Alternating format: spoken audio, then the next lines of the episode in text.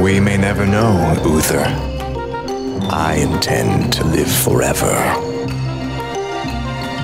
How dare you show your face here?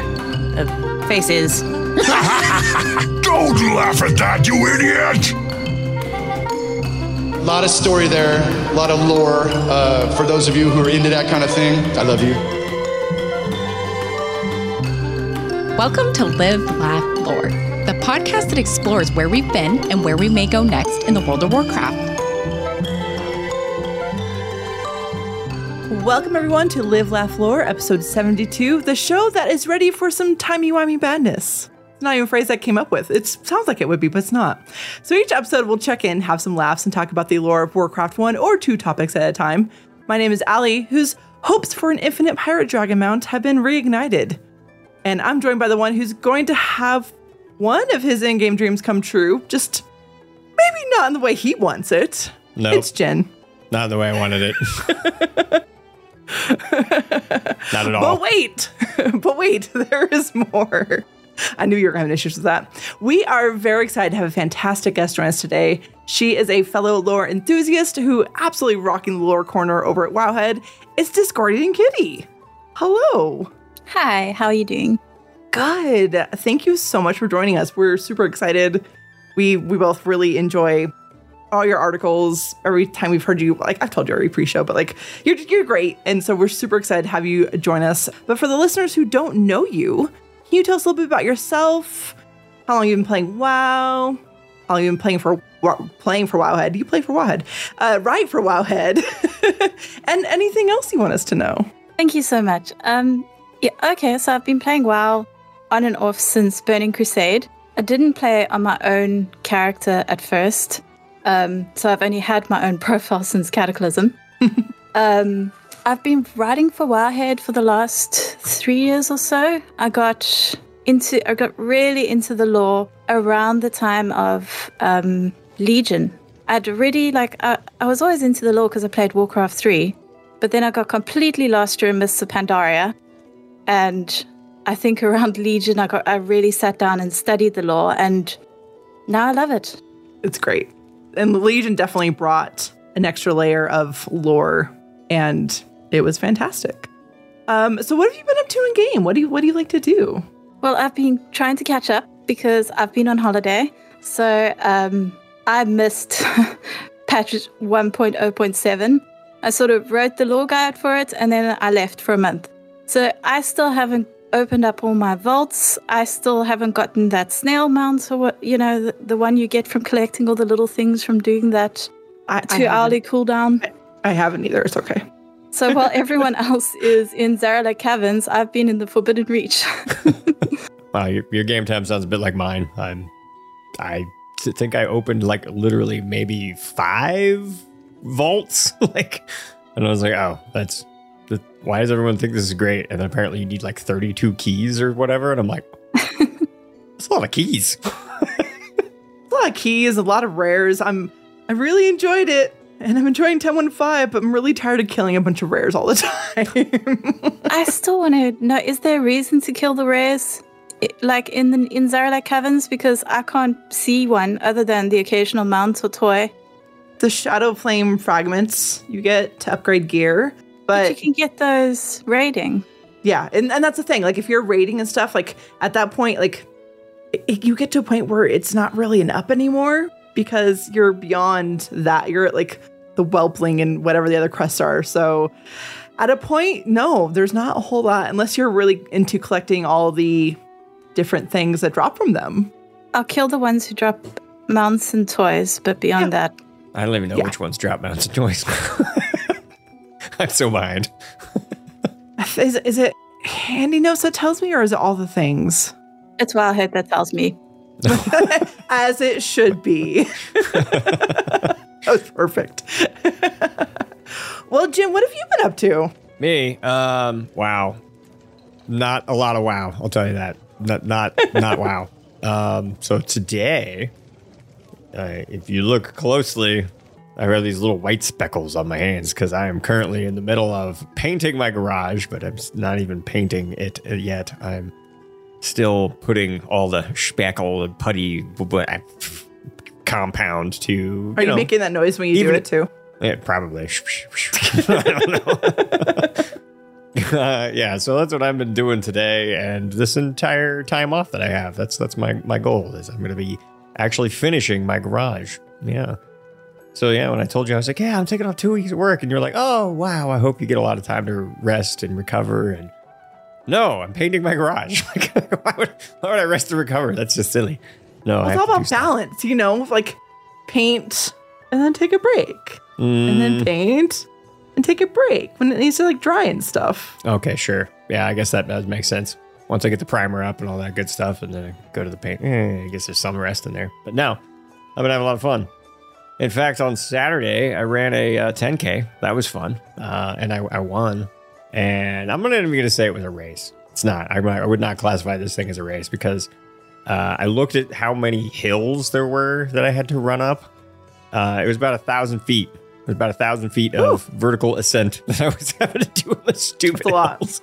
Yeah. So, my goodness, that was a, that was crazy. So yeah, my time off so far has been jam packed with stuff to do, and it's been a ton of fun. But that's really all I've been doing because I think I've, I've I've raided once, and then I missed the last week. As so, and now I'm gonna probably raid again. So yeah, we're going back to Aberrus. Nifty, but I'm looking forward to it. Anyway, Allie, what have you been up to? Uh, more than you both. I feel like a slacker because I've been gaming more. but not ton. Like no, I guess it's not. so. I have so for raid, we killed the first boss on heroic, and then we're eight of nine on normal. We got Sarkareth down to twenty one percent on our best pull. So, but we, we learned some lessons. So hopefully this week we'll get him down normal. And I've been killing a lot of rare, rares, as I said. But I'm at that point where like I'm kind of done with that, as as we're mentioning. So I'm starting to like take care of other things in my bags. Like we have so many things that are collect this item, this item, and this item, and turn it into this NPC to get him out, and things like that. And my bag space needs some help. so I took some time to go through and finally like collect these different items, get a couple mounts, get things out of my bags a bit. I still have a lot of work to do from my bags, but it was a good start. Slowly knocking things. Don't don't mock me. I see that face. I, I'm just laughing because you're actually you're taking the time to to do this. Because last time I was making a joke that we should do a Allie's World of Warcraft Hoarder Edition her bags episode. Oh, don't worry. That's just my bags. My bank is a whole different story. Oh, okay. So that could be our Jude Patreon okay if you want it. While you're here, we can go through it together. That sounds beautiful. All right. It's like a hot mess. Nothing beats a brew shared between friends. Well, we will start with our guest, Discordian Kitty. What are you drinking?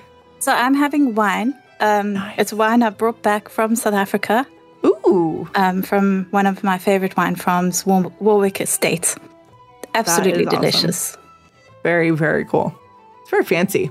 It feels very, at least compared to what I, just compared to what I drink, it, it sounds very fancy and delicious. What uh, what kind of wine is it? Like not not a Merlot or not anything like that. I'm just curious. It's a Shiraz. All right, all right.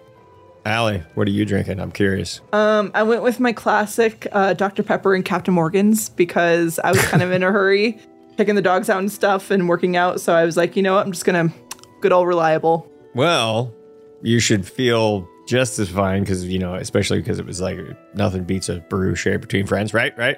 So I decided Right. to go with a cold brew. Starbucks. right. There you uh, go. Because uh, this, this is specifically the uh, the chocolate cream cold brew, so it literally tastes like a malt ball. It's great. It tastes like malt ball. When did that come out? Uh, pff, it's been out for more than a year, that's for sure. But yeah, it, so Well, it shows how little I've gone to Starbucks, but that sounds delicious, and I might have to get it. It's probably a good thing. it's probably a good thing. but yeah, it uh, it literally tastes like a chocolate malt ball, and it's freaking good.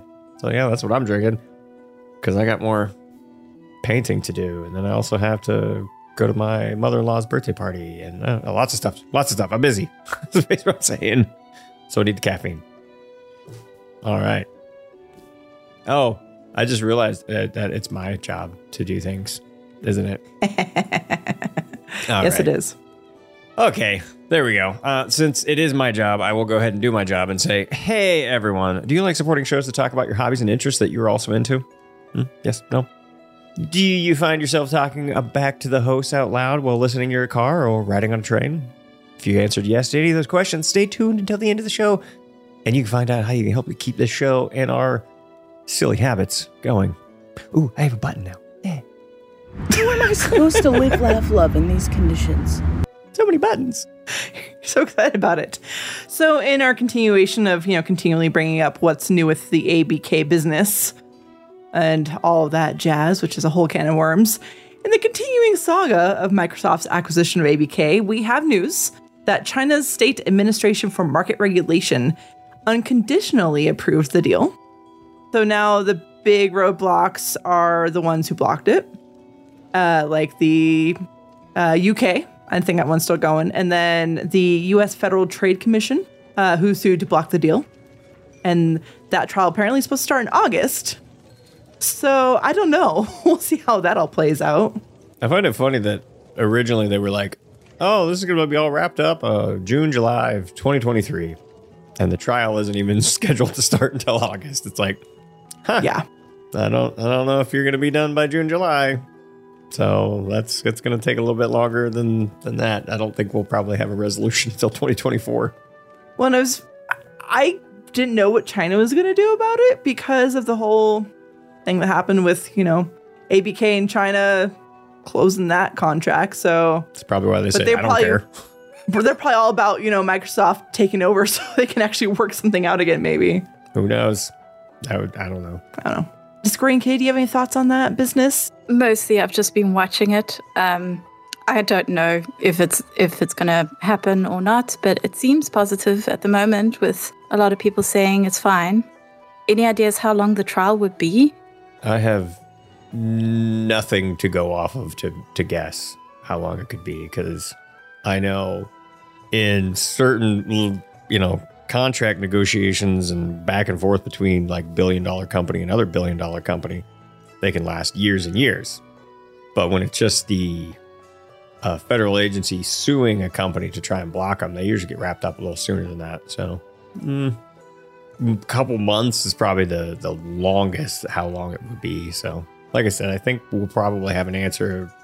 My guess would be late 2023 early 2024 but yeah that's that's just a very uneducated guess in my opinion All right, well, should we move on? Get into the things. Yeah, let's go Fred. it. What you talking about? What you talking about? What you talking about? What you what you what you talking about? A few weeks ago, the first episode of Wowcast came out on YouTube. It was a Embers of Neltharion developer chat hosted by Bethany Stout, otherwise known as Linxy. She's great. Uh, she talked about talked with the associate game director Morgan Day and lead game world designer Maria Hamilton. It's about half an hour long. It's on YouTube. Go check it out. At the end of this episode, we get a sneak peek of what's to come in patch 10.1.5. I wrote 7, but I meant 5. We also got an updated roadmap to reflect this, which is nice. And what has me personally excited is the Mega Dungeon. Okay, for those who don't know, it's it's not just a regular dungeon. It's it's mega, it's epic. So we gotta put some oomph in there. Mega dungeon. So we're gonna take time, because I'm a dork, uh, this episode to talk about what we've learned, speculate on what may happen, and what this means for the future. That does mean that this here episode will contain spoilers. You have been warned. I don't, I don't know why you got to do it in, in front of the kid with the effing. All you got to do is say earmuffs to him. Earmuffs. that's right spoilers ahead a whole bunch because discordian kitty's here she's gonna spoil the shit out of everything and it's to be awesome because she knows so much and it's all great.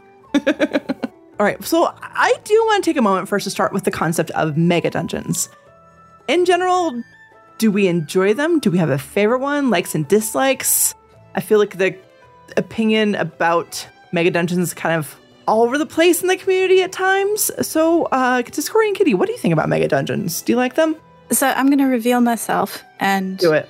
point out the fact that I hate dungeons. N- not what they are. I love dungeons as a concept, but I hate running them. I c it doesn't matter. Heroic, mythic, mega dungeon, anything. I can't stand it. So I'll only ever do a dungeon once or twice at in an expansion. Maybe a few more times if I'm really pushing myself. That said, I think mega dungeons are awesome because they always have such great lore around them. Yeah, that's and some of them it's more you know fun, silly lore, and some of it, like this one we're getting, actually has some like meaty lore bits to it. I'm I'm excited. Uh, Jim, what do you think about mega dungeons? Well, I am kind of a lot like Discord Kitty. I it's not that I hate dungeons. I like dungeons. Um, but I don't run them often. For example, I'll, I'll give a perfect example. Tazavesh or whatever, Lost City, blah blah blah. That one. I ran it once. I made it to the last boss. Didn't kill him. Right? The pug group fell apart. Never tried it again. I was like, ah, I saw it all. That's fine. I got the whole thing. That's fair. That's fair. All right. Uh, back in, I believe it was Legion with Karazhan. Think I ran that one time, and then I was like, "That's enough." Um, I, I got, I got it. I mean, I was like psyched because like the spirit of Medivh was there, and I was like, "Oh, sweet, this is cool." And then you go through the little where you shrink down tunnel. oh man, that was the best. You know what? I still haven't done that one. It's a I good I forgot at the time, and I've never gone back and done it. I should do that. Yeah, you that can was go back and solo it. You can totally solo it. Yeah. That's what I've been waiting for. And the uh, the the shwoo, the swoosh swoosh, the freaking like go through the tunnel like the like you're in uh, the Willy Wonka like tunnel. Not a speck of light is showing, so the danger must be growing. Are the fires of hell a glowing?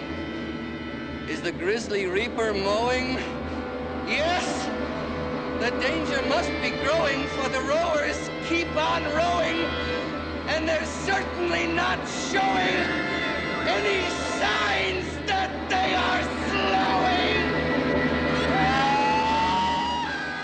Still, still, still awesome. So totally. It, worth it really is. Yeah. And the Medivh bits are awesome. The conversations. Um, I don't want to say too much because yeah, Discordian Kitty, like you haven't, you haven't seen it. You should go go do it. You'll see. It's awesome. Especially the Medivh bits. Yeah, and then It's good. Mechagon. That one was that was all right. I, I finished that one. I, I did it, but never never went back. Never never ran through. Like 'cause that's the other thing is is with the with the Mega Dungeon. They always like to split them into two wings uh, with the whole Mythic Plus thing, right? And they're like, Yeah. oh, this is, you know, you got two more dungeons in the rotation. Yay! Yeah, I never, I've never done one of those ones. that are split up. Like, that's not a once have I done that. Um, I don't know. I, I got a little bit more into uh, the whole Mythic Plus thing with season one of Dragonflight, so maybe. Yeah, I think you outranked me. I finished with like 16 something. Yeah, I finished in the 17s, so I guess I technically did beat you. Oh no, You did. oh no, I won. Uh, I, was, I was. I'm glad I did do it because I got that freaking uh, Reichel horn, and I could turn into a Reichel. Oh, now. did you? Yeah, Nice. Yeah, it's, it's Congrats. My trinket. I like that. It's good. I don't even know if it's a good trinket. I just use it because I turn into a Reichel. I don't care. It's like my favorite trinket is still the one that you throw a fish at someone. I just want to see that graphic back. It's so funny. I really there's so many trinkets that do really fun things like that, or the one back in Pandaria where we got socks. Like it was a trinket that like we use it. The the little like raccoon whatever socks. I thought it was like you put socks on your character. Like what? I mean, we do have socks in game now with like Christmas socks and stuff. It, it could work. Oh, okay. Yeah. They can make fun socks. You never know. Yeah, I, re- I remember that quest line though because uh, my little dwarven buddy was like, Come on, Socks. Let's get out of here before you get sniped. I really wish a lot of these trinkets that do fun things like that on use, I wish somehow they would turn it into toys. I still have that trinket in my bags. Wait, did it? Did I? Did I delete it? You it should- might be in my bank. Probably delete it.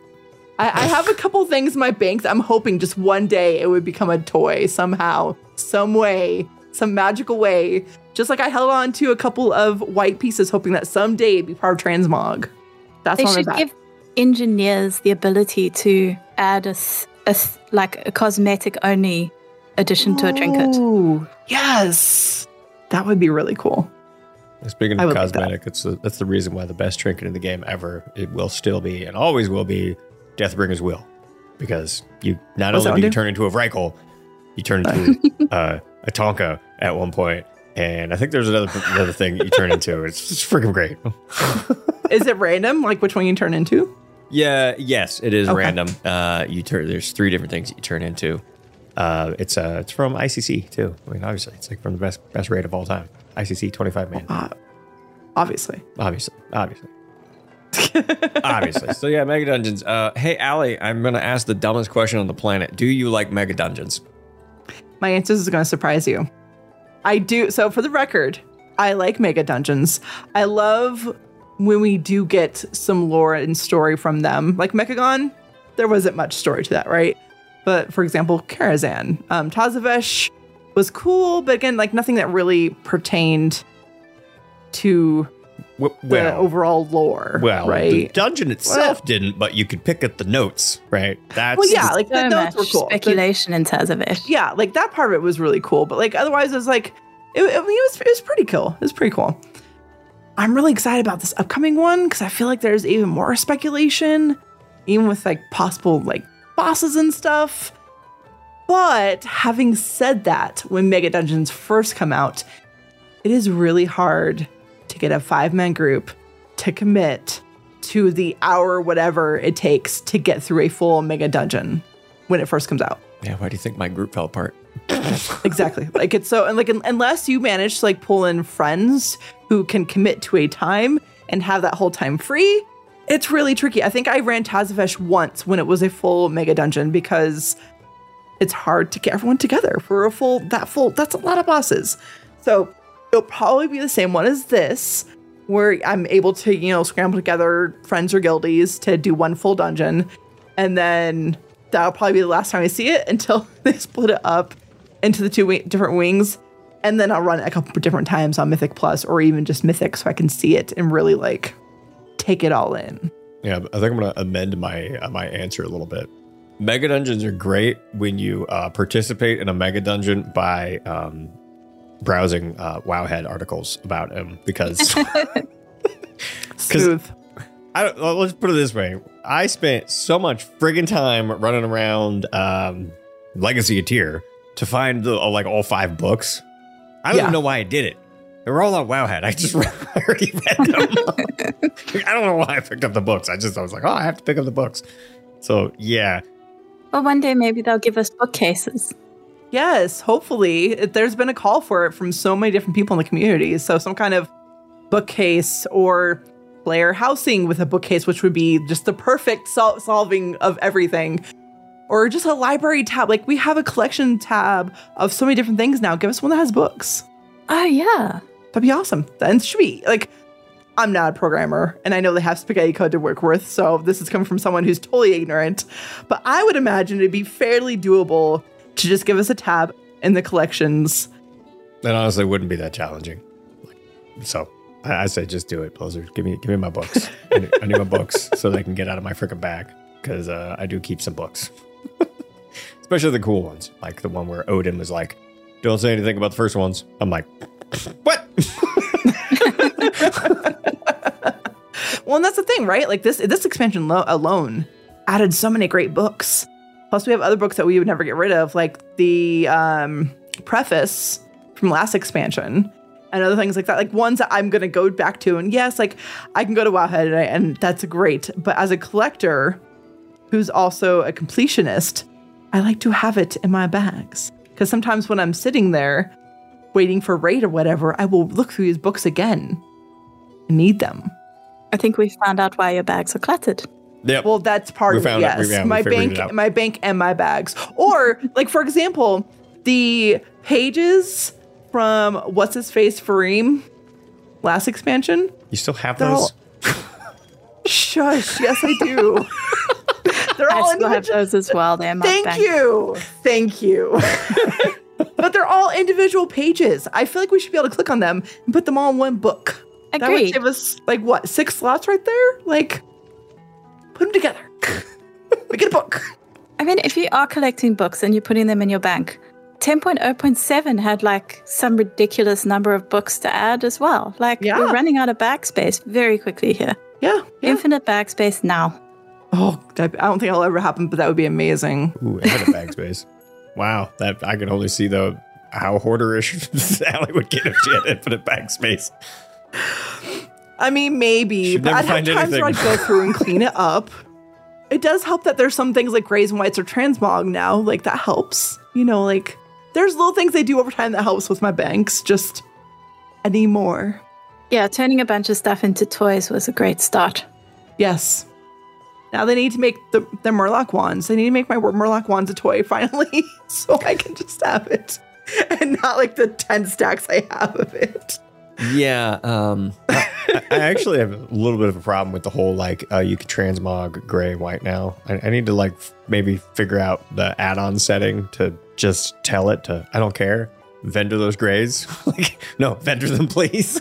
Because uh, I have a you know I think it's an ElvUI setting or whatever where it's just like whenever I, I go to a vendor it it vendors them all now. It doesn't vendor the actual armor anymore because it's like no you can transmog this. Don't you want to keep it? No, no I don't. It's a horrible transmog. It's terrible. Why would But keep you that? could still collect. Yes, but you still want to collect it. Exactly. Oh, I don't know about that. I'm good. Because most of the time it's like cloth and other crap. And I'm like, uh, I only play one And you, that's true. You you don't have a lot of alts, so oh, I do have a lot of alts. They just never, they're, they're never well, that's the played. thing. You don't play them. Yeah, yeah. Last time I played a lot of alts was Miss Pandaria. Anyways, we should probably get back to I mean, we this. can. We can just talk about alts and gray items. I mean, We're gonna be here a long time if we start talking about my bank. Um, so in this Wowcast episode that I mentioned earlier, Maria Hamilton actually gives us a few tidbits to go off of for this mega dungeon, and and I wrote them down. I was very excited. She says that it's supposed to give us some resolution about Nozdormu and Murozond. She says, and I quote, "We have Chromie and Evil Chromie, Murozond and Nozdormu, and Galakrond." She also said that we get an idea about what Iridikron is up to. And she also said that there's going to be, and I quote, timey-wimey badness. That's what she said, word for word. And I was so excited. I'm like, oh, I like you, Maria Hamilton. We need more of you. Timey-wimey Timey, badness. timey-wimey badness.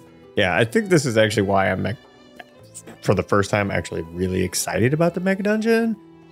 Because it actually ties into like the quest that we started with and like the, Yeah. you know, and the whole leveling experience.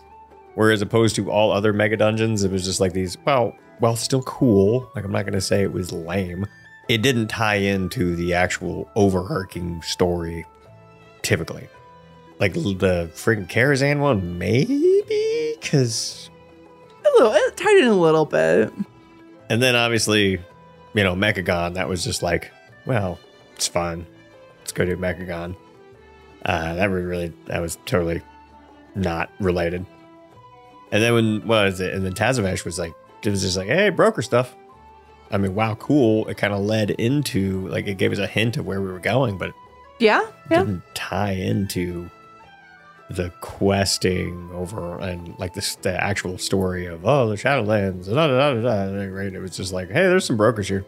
Yep, there's that Tied into some of the only interesting story of the Shadowlands, though, to be fair. That, that's true. That's true. well, it did. Yeah, the brokers were probably the best part of the Shadowlands, in my opinion, especially considering at the end of the, you know, Grimorum, the, uh, I think it was Cartel, Cartel Ta, I think is the one who wrote, wrote that, um, um, was basically like, yeah, we're going to set up a base of operation on uh, Azeroth proper now. Still haven't seen that, but uh, That was, yeah. Yeah. I feel like it's coming. Yet exactly. They're probably giving dragonflies like a breather. You know we might we'll, we'll dip into shadowlands from time to time we already have. But maybe next expansion they'll be like oh look there's a broker over there. Maybe in when we still haven't seen point two or point three.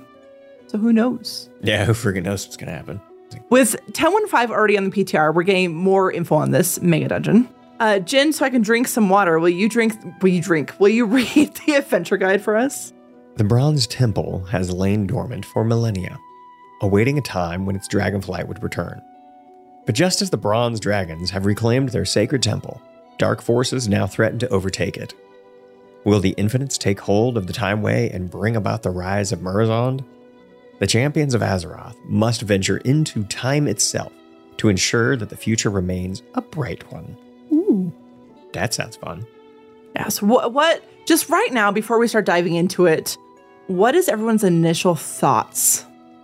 Okay, so I love the Infinite Dragonflight. Um, and it's impossible not to stand at the moment with Morchie. Right? I mean, Goth Chromie looks awesome. I'm all for Goth Chromie. I just love her. She's amazing. now, now is Morchie truly the goth Chromie, or is it the Chromie with the apostrophe because she's the uh, the old god one? I think I think the old god one might be a little more goth. Kathromi. Kathromie is that how it's spelled? Oh, Kathromi. yes. That's totally her. That's good. Either way, I love them both. Yeah, super looking forward to as much Chromie as possible because Chromie is the best. I, th- I think that would be really funny if this actually ti- turns into be one of the resolutions from the death of Chromie scenario because I mean we still don't really have a resolution there. I'm assuming. Yeah, did they ever? I love that scenario. Did they ever figure out who was behind it? I don't think so. Now, truth be told, one of my shames is I have not finished that yet. I need to go back and do that. Maybe I'll do that this week. Oh, I I used to farm that scenario because um, if you do it during time walking, I don't know if it's still like this. You get so many badges. Oh, I do like badges. That might be my future this week. I was gonna say to actually answer the question, I believe the answer is no. As I've I've ran through it. I got my like Time Lord, was it cosmetic armor, and no, I don't. It was just like, hey, you kept me from dying, but mm, I don't know who's doing it. I think I remember Infinite Dragonflight, but that might have just been what I concluded personally. Yeah, I don't. It definitely didn't give a name. That's for sure. It wasn't like, oh, Morchie or something like that. That's new. It could be Morchie. It could be Eternus. Like, I, I, I can definitely see us possibly getting resolution from that with this, even if it's just like a little like Easter egg that only you know lore people in the community really pick up. I can see that being a thing. Yeah. And then Discord can write uh, an article about it, and it's gonna be great. And she'll tell us all. this whole dungeon like it's i'm super excited for it because it's like i feel like like this is the kind of like almost like the best way of dealing with a lot of these storylines where it's like oh they're not going to resurrect Galakrond or, or at least i mean it doesn't seem that, that that's the what they're going to do is it's more like oh let's go back in time and see what's happening I'm just, I, I guess what I'm really excited for is just that their take on the time travel here, because it seems like we're going to be bouncing back and forth in time quite a bit, almost like the uh, the questing experience where we went like way back in time, and then back into the future, and then Azmerloth, right? I wouldn't be surprised if we like do something like that in the dungeon where we're we going through. we weird- do, not in the dungeon, but we do in ten one five. Oh, okay. So, So we're going to be excited. bouncing around. There's there's gonna be um time rifts. I think they're called time rift events or something. Mm-hmm. Yep. And and we get to see some different versions of everything, including we get to go back to Azmerloth. I'm so excited. You know what I noticed about Azmerloth is that famous Murloc enemies from our world are our allies in Azmerloth, which means if we had just talked to them, they could have been our allies in this world Right? as well. Communication, Azmerloth always makes me feel really bad. It's like if we were poor, that's what we could be, but we're not. So we could be the bad guy. I mean, it's a really good point. I spent so much time in Azmerloth just looking at every single NPC. I went everywhere. I went places that you're not supposed to go, and the graphics, like, just like instead of like being done or invisible wall, they kind of go off into developer land. And in the distance, you can see it's just like a blank space here, and then a wall over there that's just like white or something. Um, it was a lot of fun though. a random I'm sign so on the ground that said, Why are you here? I wish they'd done that. That would have been awesome. Because like Wyrmrest Temple, once you go to like the backside of Wyrmrest Temple, like that's where it all starts. So that would have been really cool. Yeah, that would be good. Yeah. Yeah. I'm assuming you can't Um, go down into the section where you the No. old, old god fights. I were, think it though. just teleports you back. Yeah. Eventually. I was Or also so can't run sad. I wanted yeah. to explore as like Murloc, Northrend, just the whole thing would have been amazing. I used my Murloc wand toy, not toy, it should be a toy, my Murloc wand. and just dance all the Murlocs. It was, it was so, especially at the end when we were like everyone's partying because like we, we, you know, defeated Deathwing girl, girl, girl, whatever his name was. and, and then the, the, we were having a party. So I put on my wand. I was like, yeah, let's go. I need more of that. And other possible weird versions of of Chromie and the time time ways. I'm super excited about that. Well, and it's it's really one thing I really like about the Infinite Dragonflight is we get a lot of the the what ifs. You know, if we look at um, end times as a dungeon, I know a lot of people don't like running end times. I like running it because it's really fun to see, you know, what would happen if Toronto was bad. You know, we get to see Deathwing impaled on Wyrmrest Temple because he's a tool. You know, like things like that. Like that was really cool. And so to I've always been interested in Infinite Dragonflight and what they were up to. I know some people don't like the timey-wimey stuff, but I, I like it. Just it's intriguing from a lore perspective, like the the what ifs, you know. It's just super cool to think about the ultimate plans of the the you know say like N'Zoth and, and what their plans were and, and things like that, and ultimately what the their vision of the future is supposed to be, right?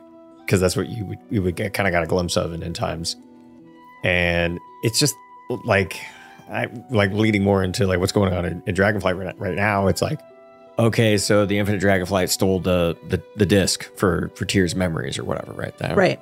So why? Why why did they do that? Why did they not want us to bring Tyr back? What did Tyr have? What is what was Tyr going to be doing? I mean, that that's a question that I have. Like hopefully we get some type of resolution there. And then on top of it, it's like I'm still convinced that Murozond and and Nozdormu aren't necessarily Nozdormu becoming Murozond. It almost feels like Naz, Na, Murozond is Nozdormu from an alternate timeline. That's actually what it seems to be alluding to, at least in my reading of what's going on.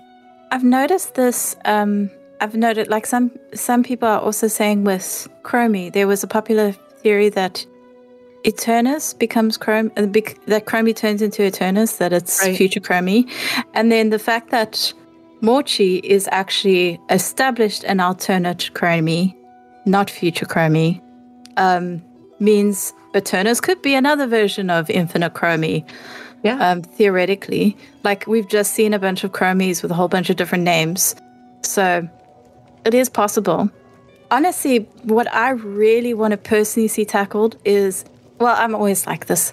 I I don't like the idea that oh no, the infinites are evil, irredeemable. Like, what if that was just one version of the infinites? Because we can see there's more than one. Um, so, like, if in the same way that you get a Chromie that becomes an infinite dragon, can you not get an infinite Chromie who's not evil?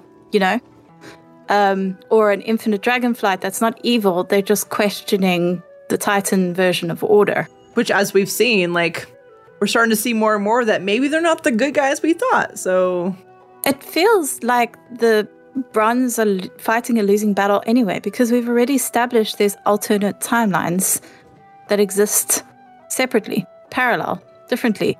Like there's no one true timeline because alternate Draenor exists where Thrall, um, Durotan and Draka don't have Thrall. And that's fine. It hasn't caused the end of the universe and it hasn't destroyed that world or our world. So we can have alternate timelines Yeah. and we can have crossover with them because, again, alternate Draenor exists and we've got, like, we've been there and we can go there and people from there can come here. So, what's so important about this one true timeway anyway? Yeah, you could even point out that like the bronze has already meddled in the timelines too. Like the the War of the Ancients is a perfect example of well, the one true timeline also involves us sending a bunch of heroes back in time because in order for because the the old gods were messing with the timeline, so we had to mess with the timelines to ensure the one true timeline. It's like like you're not you're not really adhering to this concept of the one true timeline. You're more adhering to the one true outcome, right? well, right there, you've kind of hit on it because when they say one true timeline, what they mean is one to true timeline according to order. That's what order says is the one true timeline. And as we know, we are beginning to question the idea that one particular side of the cosmological ch- chart is right about everything. And I- think they really started dabbling in that. Going back to what we were talking about uh, at the very beginning of the episode was Legion, right? When Xe'ra was like, "Hey, I'm the light, but um, hey, I'm also kind of an authoritarian awful person that's not really going to take into account what your feelings on this matter is. Right, I'm just gonna force it, even if uh, even if Illidan, you are part of this so supposed prophecy, and we need to make sure that it happens. No, we're just gonna make sure that this happened, even if you feel that your destiny is your own. And now they're doing it more with the order too. Like for example, you know, Odin. We've already known Odin's always been kind of an ass face. like we, we've established that for a long time. Says says the warrior main. Well, okay, yes, it's true. We know. I, I drank the Kool Aid. was right there in Jonestown. I just happened to survive. I lived to tell the tale. And yeah, now we're getting notes from, you know, the legacy of Tyr of Odin saying, don't talk about how amazing the Black Empire was because, you know, that was like the height of awesomeness because all good through true things come from order. And can you really even say it existed until it's been ordered? Uh, uh, yes, you can, jerk. stupid, stupid asshole. Obviously can. So It's, it's interesting too because as we have gone along in the various expansions over time, we're starting to learn more and more about the Infinite Dragonflight. I mean, even from the time that I wrote these show notes to this morning, as I was thinking about it more, it's not. It, it was more about like, oh, they came from the future or they came from the past, but now we can start considering more alternate timelines, and then those alternate timelines have a future and past. So it really opens up a lot story wise and speculation wise and discussion wise, which is a lot of fun. And it's easy to really change your opinion on things and how you look at things and how we see and believe things to be true because it keeps changing. It does, but in, in like a really cool, kind of makes you question like all of the stuff that we originally thought. Is, Yeah. Because you know it's like even Khadgar said it in like a, a a quest or something like that when he found out that all of the Titans had been killed by Sargeras. He's like, oh my gosh, our gods are dead, right? Because they always kind of revered the Titans as, you know, that's that's who ordered Azeroth, right? They created all these Titan facilities, so they kind of treated them uh, as like these god-like characters. And the more we're getting into it, not necessarily we don't have any evidence that the Titans are bad, but just their philosophies clearly are not exactly perfect, especially with their, you know, Titan forged and Titan keepers, you know, Odin, for example, not exactly being the nicest guy.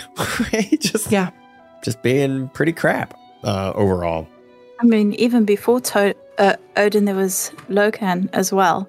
Yeah. Um, and the fact that the Titans kind of just dumped the keepers and left caused so many so much trouble for the keepers. Some of which had an existential crisis. So it's not exactly you know the world's great, like, um, they're not they're not being good gods as far as gods could. No, not very attentive gods. Um, I do think the Titans in general and a Titan keeper like Tyr are very well meaning, well intentioned. Even Odin th- seems like he thinks he's right. He's Yes, wrong, but yes, he he thinks does. he's right. No, no, no, no, no. he knows he's right. That's the problem with Odin. the sort of conviction. Yeah. it's but um like the, the what I like about the Titans, I think it's c- sort of different to the way the light has been, where we're seeing the light is um the bad side of the light is a sort of zealotry, but like the bad side of the Titans and the creatures of order seems to be they just need to control things, which isn't bad. Control and order are good, they can be good things, they can be very important. But they need to control it too much and they don't know how to let go and stop controlling and stop ordering and letting a certain amount of chaos and a certain amount of free will and that kind of thing. And I like that conflict that it's not that they're evil baddies, it's that they're trying to help, but they're they just don't know when to stop. Good way to look at it. Yeah, it's it's just like uh, you know, Neltharion and his uh the the Dracthyr. Like the entire origin story of the Dracthyr is that exact same thing of well, if I don't have complete and utter 100% control over these guys, I'm to lock them away and just never to never to use them again because well, can't control them. Uh, they've they've got that taste of free will, and according to Adamanthia, she's like, oh no, no amount of order magic can uh, basically put the genie back in the bottle. So, based on the the cutscene where you know Sarkareth tried to use what is that Oathbinder Yeah. didn't really work as well as you know turning them into the perfect uh, soldiers as, as Deathwing was was using it. So it definitely goes to show that, like exactly like you said, discording indicated it's it's just the we have to have perfect adherence, and anything that deviates from it is is bad. Kind of how it feels like the story is being written is like it's if you are deviating and, and thinking for yourself, or especially like when dealing with this order, it's it, it that's according to the Titans philosophy. That's that's wrong. You can't have that. That's it's bad. And that's the one of the reasons why I, I I know I've jokingly had this conversation where I'm like, no, I think actually the Void are the good guys, right? They allow for all possibilities, right? You don't have to be a strict adherent to this is the only way. Well, I am a worshipper of N'Zoth. But thank you. Thank you. Another thing is, I like how Order pride themselves on being creators, like the Titans. It's their thing. They, they create, they order. But you can't have creation without chaos. You can't, because that stifles creativity. And ironically, it was the old gods who really brought a certain amount of life to Azeroth with the Curse of the Flesh. Like, we needed that yeah. to sort of be, for Azeroth to be what it is now. And I do hope that we explore that, especially with. I mean, obviously there are no void guards in Azeroth, but uh, in Dragonflight. But I hope we exp- explore some of that conflict. Maybe not. Uh, maybe it won't come up so much in this mega dungeon, but um, the fact that you can't. You know, obviously the old guards were evil. We've seen what they've done. We've seen what the Black Empire was like.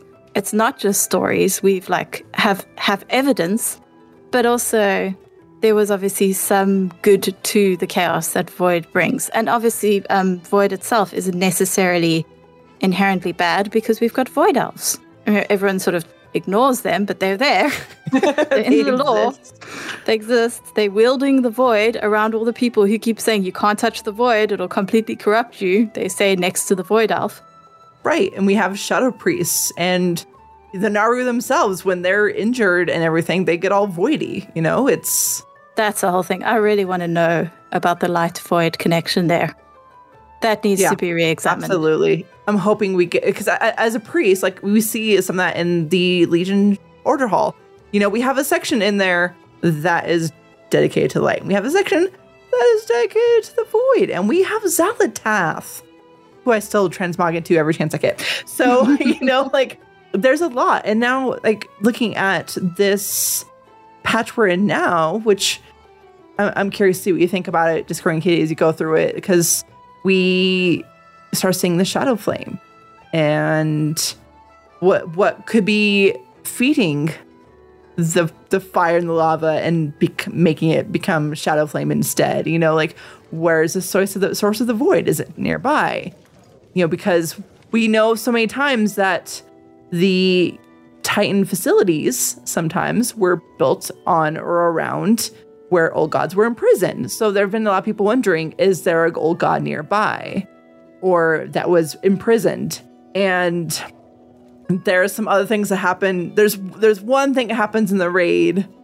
I'm just gonna tell everyone that if you're doing the raid, look around in Sarkareth's room a lot. Look up, look down, look everywhere there are some chains. I'm kind of wondering where did these come from and why are they a little broken looking? Like what's going on? So, you know, this isn't an old god expansion, but we might be seeing hints maybe of another old god. I mean, Sarkareth's raid room as well. There's like a pool of water that if you swim in it, it's like it's there's definitely hints that it's like old god. It's basically old that. god water. It, it, absolutely is. And I mean, Sarkareth is using void abilities. And I'm telling you, look, if you look up and then look down underneath the platform, it's chains that are broken, kind of like how we've seen it with other old gods in the past. well, with the um, Shadowflame as well, in the campaign quest, um, I think it's Sabellian who says this is the power that drew that drove my father mad or something. Right. So it's like established that it is the power that he got from the void. It's the which again, it's so pretty. How can we have a problem with the void? It's true. It's gorgeous. Best looking power. Shadowflame looks awesome. I love Shadowflame. It's great. Just Yeah, void in love it. general. It's the best, best color palette. The nice It dark is. purples. It's, it's beautiful.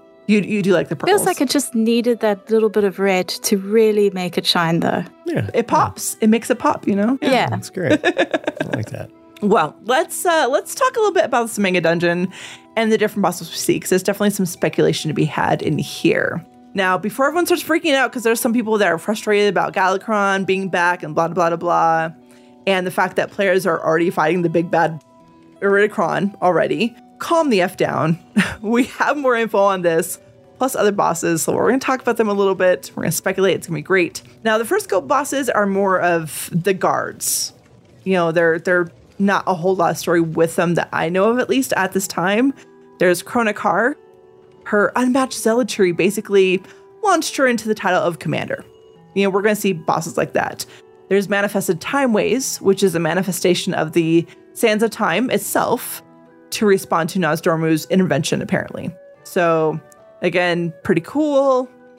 I don't know if there's much speculation on these two guards, unless you two know things that I don't know. I don't. Pretty typical, normal early bosses. Yeah, exactly.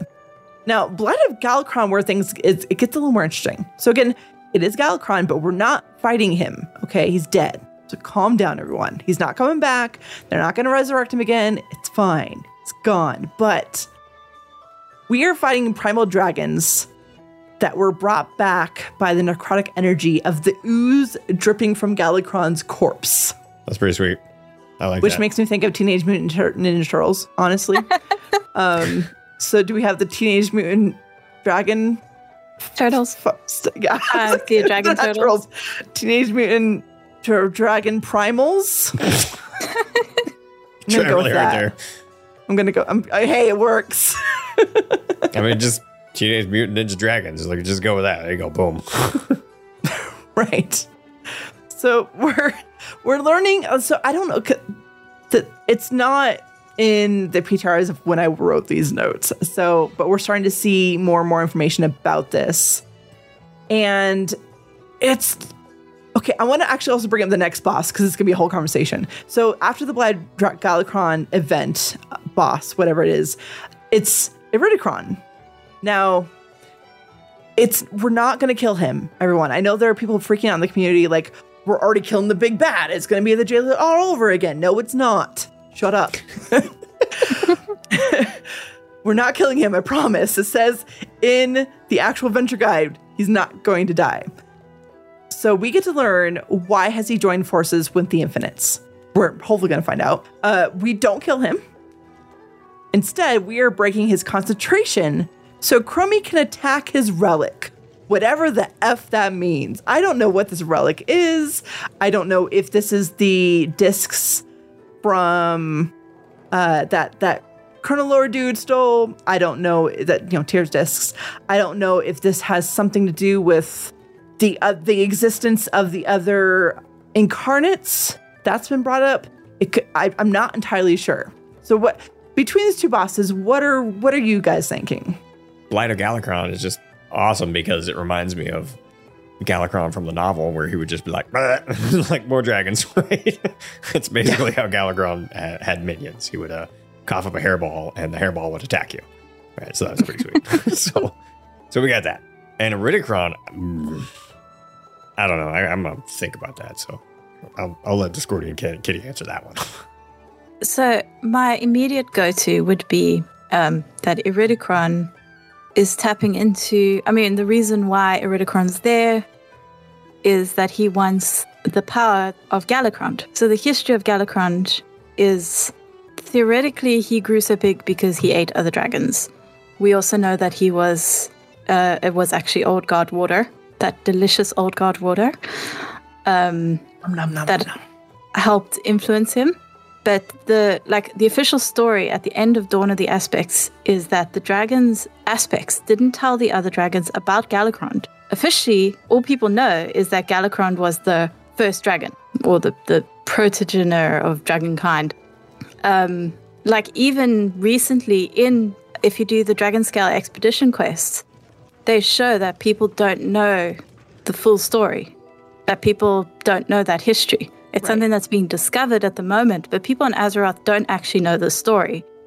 Um, and it's being kept a secret specifically because the aspects are worried that other dragons will try get the power that made Galakrond what he was and become da- Galakrond. And the first time we hear about Iridikron, um, Alexstrasza says if Iridikron's hunger is unleashed, which again, like if you hear about a dragon whose hunger is about to be unleashed, the first thing you're going to think of is Galakrond. That's what he was famous for.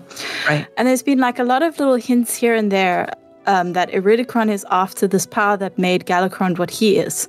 So ideally, for me, the whole point of this is that Iridikron becomes a Galakrond, becomes that big.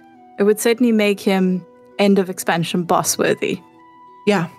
On the other hand, this is slap bang in the middle of a dungeon. It's not the end. So it doesn't feel like a situation where that would happen. I mean, it's probably where that when they split it up into two as they normally do. I do believe from what we've heard is that he will be the end of the Iridikron will be first the wing. first. Yeah. So it's kind of an end. But It's we put the whole thing together, it's not. Yeah. I mean, uh, you know, it will be interesting because I don't think we've seen. We were just talking about how mega dungeons, like they're interesting story, but they don't generally have an impact on the expansion they're in. Not a big one. Right. So if this does, it would be the first, or it would be unusual, which is making me think it won't. But then maybe they're going for that. Yeah, it does feel like they're trying to tie it in more to the leveling and the overall kind of story of the of the expansion as a whole, not just this one-off thing. But like, at least Yeah, because if it, if at this, is where we're getting answers to like what Iridikron's up to and what the whole solving them whole burrs on Nozdormu thing, as Maria Hamilton said, like that's that's kind of big for this this expansion, this patch. So it's I think it's going to be one of the more lore heavy ones for sure. But then my go to theory would be that the relic that he has is, and the reason why he's joined forces with the Infinites is he's gotten the Infinites to get him to some point with Galakrond where he can get the power that made Galakrond what he is, presumably using this relic. That would make a lot of sense. Yeah. You know, it'd be really funny is if the relic that he was used is actually the relic that was supposedly missing. That was like uh, Nozdormu's favorite little toy that was missing in that little uh, in that alcove. Yeah, I don't. How, how much of the story quest have you done, Discordian Kitty, from Oh yeah, just the current patch? No, yeah, the where, where they've got like Galakrond's claw in the one Mhm. corner. Yep. Yeah, and they have something that's not there. Yeah, they have one. that- One. that- So it's. I could pull up my notes if we need to, but like it's Galakrond's claw, and then I think a fragment from his skull or something. And then there's one alcove that's blank, and it says something about how it's Nozdormu's favorite toy or whatever, and it's but it's not there. Yeah, it's been lost to who knows when. Yeah, this I think is what it says. Yeah. Yeah, so I don't know. And all this crazy traveling through time ways and and I guess that's what my kind of question is. Is is the dungeon broken up like okay, we deal with up to Iridikron and that's like we go back in time and then is the second one, two, three, four bosses forward in time? Like I or I, I don't know. It's I'm kind of curious. Well, definitely that the, the the second to last one. That that one's certainly not forward in time. Look at that one. Do you know the answer to that, Discordian Kitty? Well, it's infinite, so it's it's around in time. Yeah. It's all over the place. All over the- it's around place. it. I like the answer. It's Trying to in keep a timeline with the infinite is a losing course. I'm telling you. Yeah, that's very true. And we also have the issue of, you know, is it back in time in our timeline or is it an alternate timeline? Like like so there's that too. Like is it a case of his deal with the infinites also was to take him to an alternate timeline to bring something back or something? Yeah, because sometimes you you have to, to ask the question. Well, when does this take place? Well, technically never, because it's an alternate timeline, right? So this, this shouldn't be taking place. Right? So I don't know. Super weird. Because now I really want to talk about this neck boss. Because I have no idea why he's there. Let's well, let's dive into that. So next, because we can, you know, we're we're loosey goosey. Let's let's dive into that for a second. The next tier boss, next tier boss. Hey, spoilers. The next boss is tier. Super professional here. Uh, Tyr, the Infinite Keeper. Now, the adventure guide for this one, instead of you know summing it up, I just wrote it down. Says, with the true timeline now altered by Murozond's rise, the heroes of Azeroth are faced with many oddities.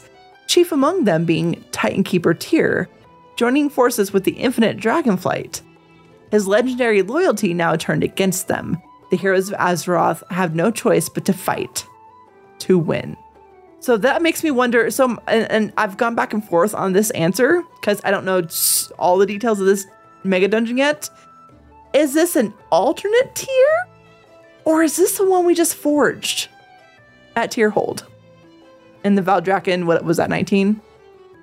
21, mm-hmm. whatever that one it was. That was 12. 19 was the 12. Whatever Emerald number. Dream stuff.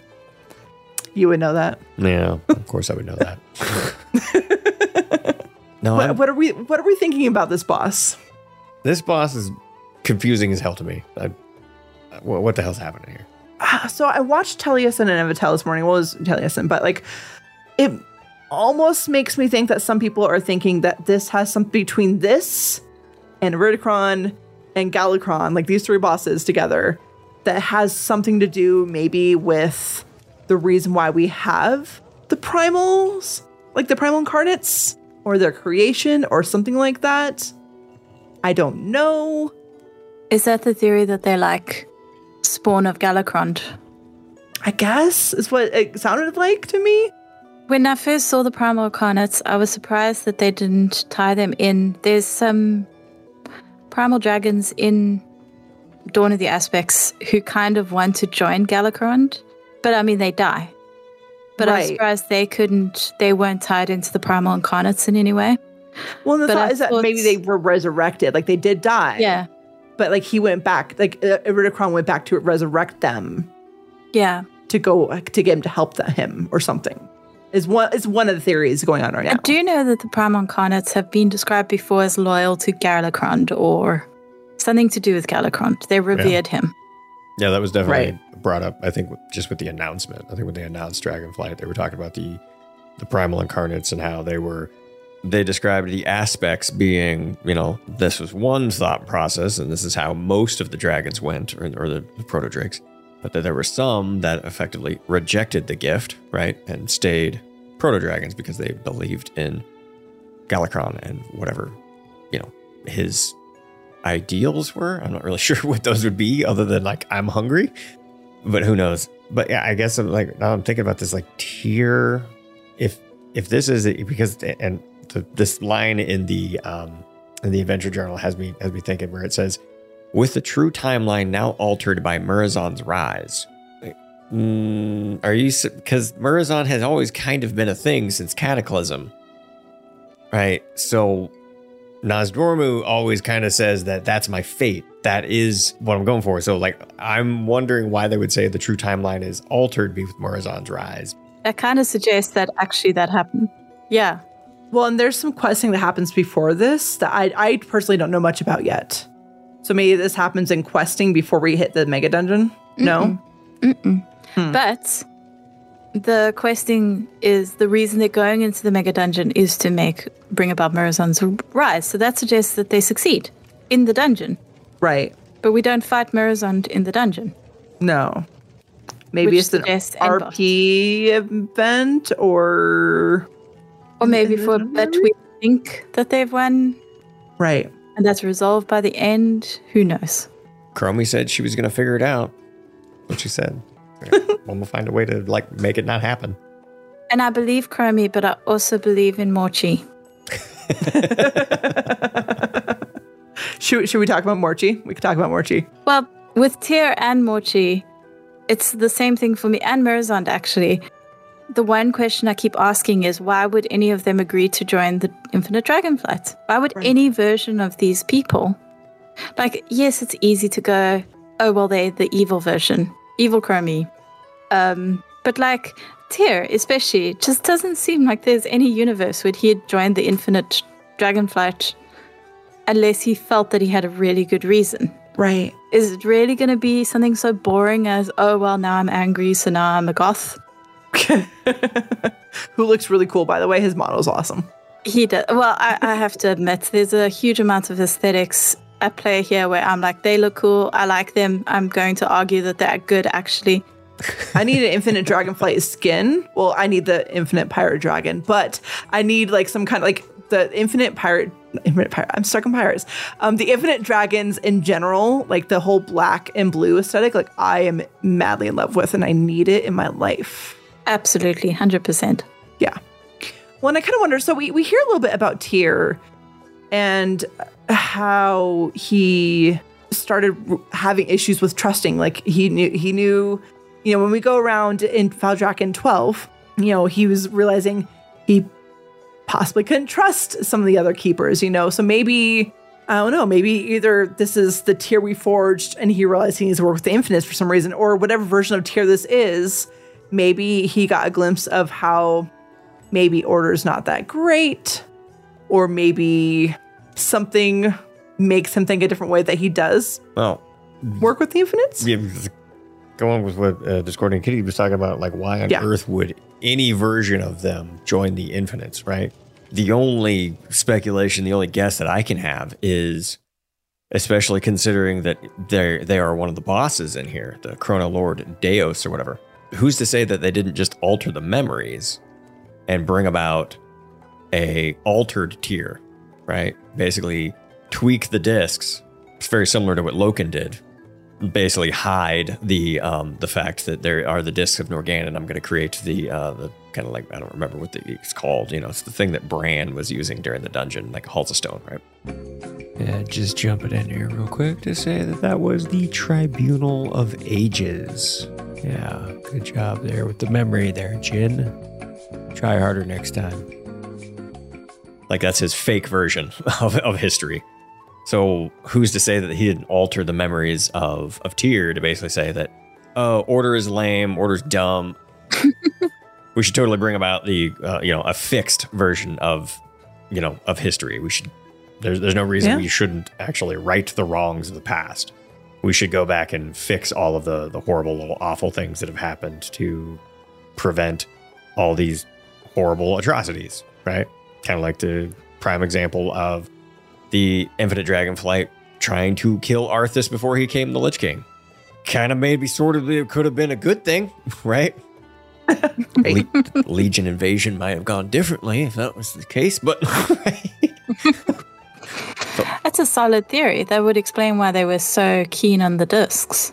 yeah, it, that's the only reason why I could think that Tyr would be there is Chrono Lord Deios was like, oh, well, if the Void is ultimately trying to corrupt a world soul, why can't we just corrupt a Titan Forged, right? Pfft, That seems much easier. All right, so I would imagine. Yeah. So yeah, I mean that's that's speaking about like talking about through and, and thinking about it. That's the only thing I can come up with why Tyr would be there, right? Because it's also the like like with Murozond too. Like I can't actually come up with a, an actual reason why Nozdormu would suddenly go, oh well, my entire existence has been pointless. I'm going to go ahead and become this completely alternate version of myself to right all the wrongs that I literally did. That's kind of what Murozond kind of is. It's like, oh well, Nozdormu he tried to adhere to this one true timeline. Now I'm going to go back and correct all of the mistakes of the past. So that doesn't, yeah. I, I don't I don't think there is any kind of information that he could get that would suddenly change his mind, other than maybe 100% solid proof that the Titans were maybe lying to him, right? Like I- something like that. I'm still a little bit confused about Murozond because we've defeated Murozond. Yeah. But this is Miraz. But when we defeated Murozond, he said it's still going to happen, suggesting a time loop that's in one timeline. Yeah, because that, I mean, that's also the, the one thing that I've read a lot of people in the community talk about is Murozond may not actually be dead because he was killed in a future that does not exist. right? Because we, we killed him after Deathwing was impaled on, you know, the, the spike of, you know, Wyrmrest Temple, right? You, you can see it off in the distance during the fight. That's not how Deathwing died. So No. why? So now, why are we assuming that you know Murozond was killed when everything that was happening in, the, in that time frame does does not exist. But at the same time, who knows? It's just like kind of like we were saying. It's like when you talk about infinite dragons, it's mm, when doesn't it's it's it's around that time. it's, who who friggin' knows? Well, and Nozdormu's had such an issue with seeing this patch, this, this patch, this whole expansion. Like, oh, I'm clouded, I can't see. And he just, at this point, he's so resigned to his fate of becoming Murozond. Like, so even, so some of the news that came out today, like just this morning, I read it, is um, there, come June 20th, we get another storyline, you know, once everyone's had a chance to see Sarkareth and Elfar. And after you get a little, you talk to the aspects, you get a little cinematic, and you can go around and talk to the different aspects at the end of that.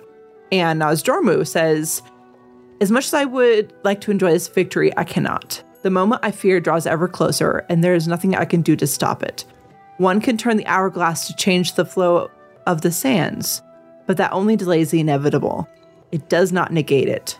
When that moment comes to pass, I know you will do what must be done. I thank you now, before I am no longer able to do so. Which to me sounds like he's he's already giving up. Like here he knows like it's gonna happen, whatever, guys. Like just just kill me when it happens. It's fine. Yeah, he's been like that throughout um, Dragonflight, getting yeah. more and more fatalistic. And uh, in that quest line that leads up to the dungeon, that's basically his attitude right at the end. He's like, oh, well, guess I'm Murozond now. I'm going to turn into Murozond now. Sucks for me. Shucky darn. Oh well. yeah, I'm, I'm, I'm very curious to know how supposedly the, that turn is going to happen. So even if they do have him become Murozond at the end of this dungeon, I if it's just oh we've destroyed the Oathstone, oh no, you you're now Murozond. Like that has has that suddenly make him Murozond? I, I don't know.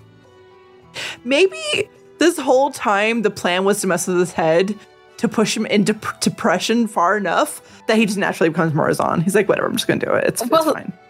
they apparently tricked him, right? I mean, that's a way to trick him. Yeah, yeah. You know, it'd be cool though.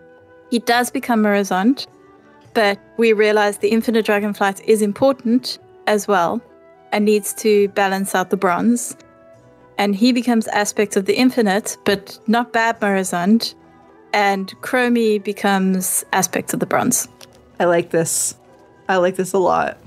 And then that would open up the door for us to get infinite dragon skins. Yes. Or mounts. Yes. And okay, because I have to bring it up, infinite pirate dragon. Because back when we fought Captain Took Captain Hookell, yes, Steve Danuser or Stevie D as we like to call him around here, Stevie D told us he's not going to be a mount because his story is not done yet. So this might be the time. When his story is done, then he can be a mount. Yes. And then I can go fly Kalimdor Grand Prix with my Infinite Pirate Dragon mount. I'm just I'm just saying. It's the dream I have. maybe it eventually will come true. Maybe. maybe. Seems possible. I'm gonna hold on to that dream just like I'm holding on to the eyeball in my head. It's fine. it's fine. Hey, do we want to talk about Morchie? Uh, sure. Morchie, Morchie. Goth Chromie. Yes, goth version of Chromie. It's, it's alternate Chromie from a timeline where Murozond rose and Infinite's reigned over everything. You know, that timeline, maybe they weren't the bad guys as we so think they are, but probably they may not be. She likes being in our true timeline. And actually, uh, I'm a little confused about this part of it because this was from the adventure guide, but she's using alternate versions of herself to help. Now, I know there's some questing that leads up to this, and we see different versions of Chromie either in the dungeon or in questing. But what's great is that we do have Discordian Kitty here, who recently wrote a great article on Wowhead about Chromie, Morchie, and the alternate timeline versions of Chromie. Can you tell us a little bit about what's going on with Morchie here and these alternate versions of Chromie? Okay, so obviously spoilers for the PTR, but I suppose we're way past that now. but the quest line leading up to the mega dungeon is a lot of fun because it pretty much starts out, out with us meeting future Chromie, who assures us she's super absolutely helping Nozdormu and just needs us to do some stuff, which we do. And while we're doing that stuff, we kind of notice some weird things happening, which includes random um, alternocurmies running around. Turns out we summoned them. So we end up summoning just hundreds. Well, okay, it's not hundreds. Feels like hundreds. It's about nine. nine versions of Chromie to our timeline. Um, and most of them know that this is a problem and that what's happened was bad and are like, no, no, no, no, you shouldn't do that. Um, in fact, Kathromi, the the um, void one, the void aligned one, she s- says gibberish to us, but she says gulkaf, unkof, morch. So she definitely says morchi. I love that you just said that. That's awesome. But the point is, she summons all the chromies to our timeline, and then our chromie fights with her, and it's a lot of fun. It's just a chaotic quest line, but uh, by the end, she's distracted us so that she and the rest of the bronze dragon, I mean, of the infinite dragonfly, can get into the temple, the bronze temple. As they go into the temple, Nozdormu literally says, Too late for me, I'm afraid. The infinite dragonflight has already entered the temple. Chromie says, It's never too late. And that's why we go in.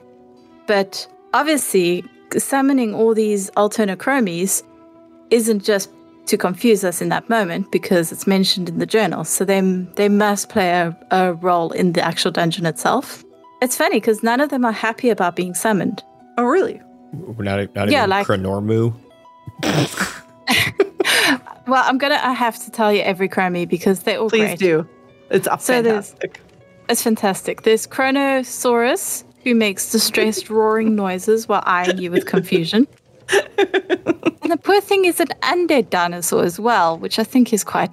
Then there's Chromurgle, who's a Murloc. Crotromi, who's the uh, N'Zoth aligned or like void aligned Chromie. Chromie, who is a uncorrupted Arakkoa, who says, I'm cawing mad right now. Baseline is full of that kind of thing. of course, of course it is. It's Chromie. There's Chrome E, the uh, Mechagon version of Chromie. Well, um, Mechagon Gnome. Chronormu, who's a Tauren Chromie. I like that one. Gromi, who's big. That makes sense. Old Chromie, who's a cowboy. and then Crow Mew. Crow Mew, who said, My poor little kitties. Why, this isn't even her timeline. Why would she bring us here? Which, to me alone, screams cat expansion. We're getting a cat expansion. Remember that cat cat mount? Yes. I mean, there was a lot of speculation around that cat mount. It wasn't about a cat expansion per se, but maybe. I expe- I was know. going cat expansion. Need more cats. Need more cats. The, the- we don't have a cat race. How can you be an MMO without a cat race? That's a A good point. playable cat race. That's a good point. Good point. We need a cat race. Absolutely. Yeah, like the Sabron or whatever those are. I feel like I Yeah. need to specify playable cat race and not like an event where you race cats, right? Because because we have a snail I'd race. that, I'd play that event though. and I just wanted to. I to would play that certainly. just wanted to call that out as like uh, like thank thank you Blizzard for your your adorable cat races. But no, we wanted to play as a cat. Why not both? exa- yeah, there you go. Why both? not both? I mean, in snail races, you throw out like goo to make them faster. Maybe cat races, you throw out fish.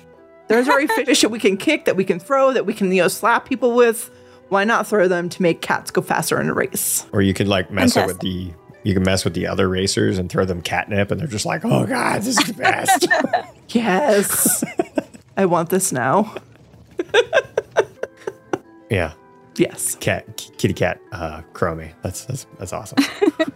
Chromew. Chrome, Chromew. Camew, Camew.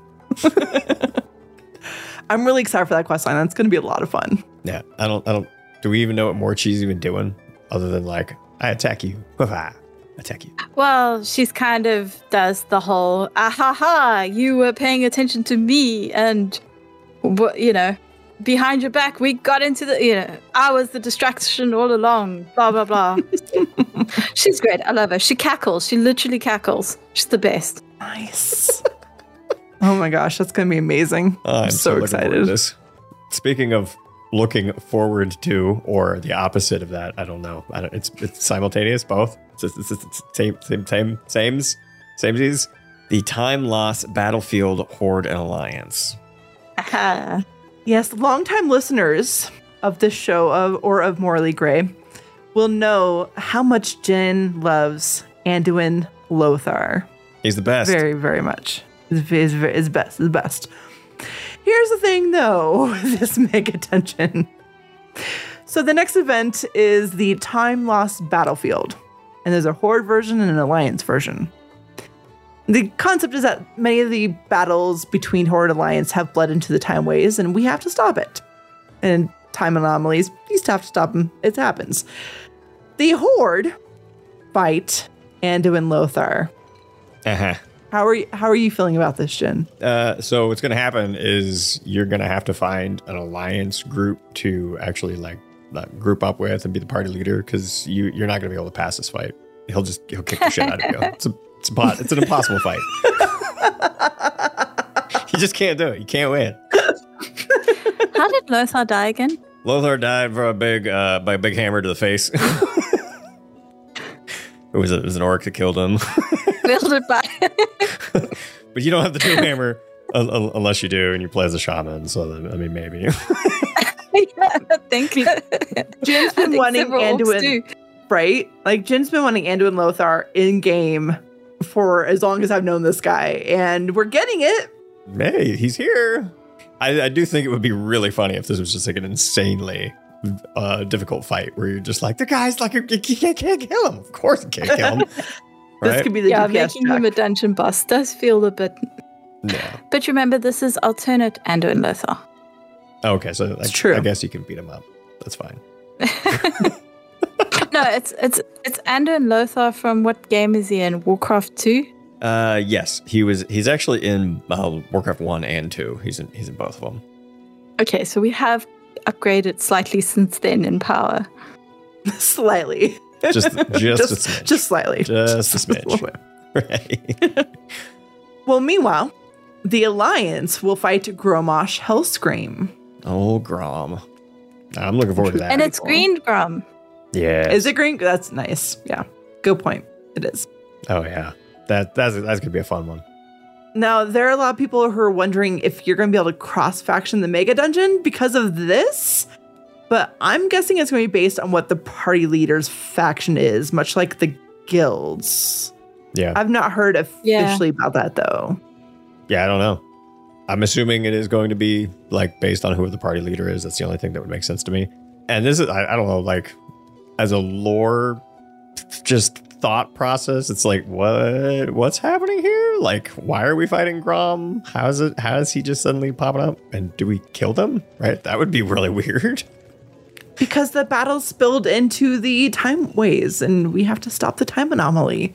Now that now now I'm kind of curious. It's like, okay, are we fighting Anduin Lothar at like the top of uh, Blackrock Mountain or whatever like that, where he died, right? Because that's that's actually where the the fighting took place, where uh, Right. Orgrim Doomhammer actually bested him and killed him, and then Turalyon said, "Oh no, I'm gonna win now."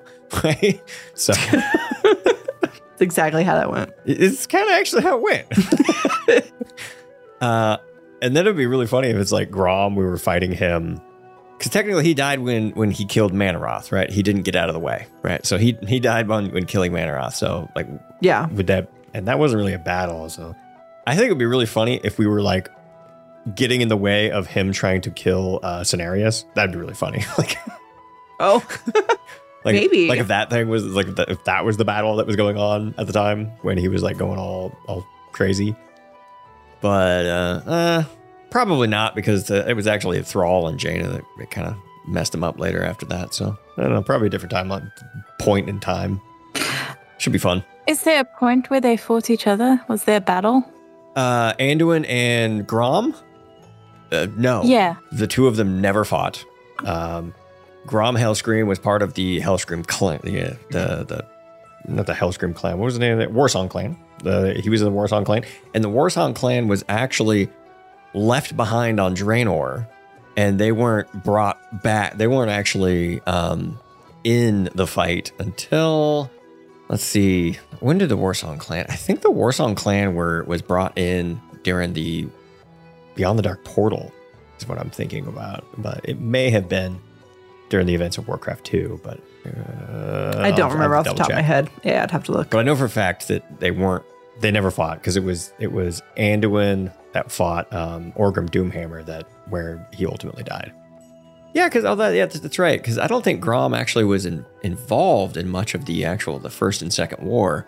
Right? He just kind of escaped to Azeroth after you know the crazy destruction of Draenor. Like, and he was like Thrall found him living on the outskirts. Right? He was never actually captured by and, and put in the internment camps. Right? That's so. I don't know. It'll be, it'll be interesting to see uh, where where Grom is. Uh, what, what's he what's he up to? It's honestly an odd choice to pair those two, which, yeah, makes me think that maybe they're going to do like a version of history where those two did fight. From an alternate timeline, yeah. Yeah. He's, they could totally do that.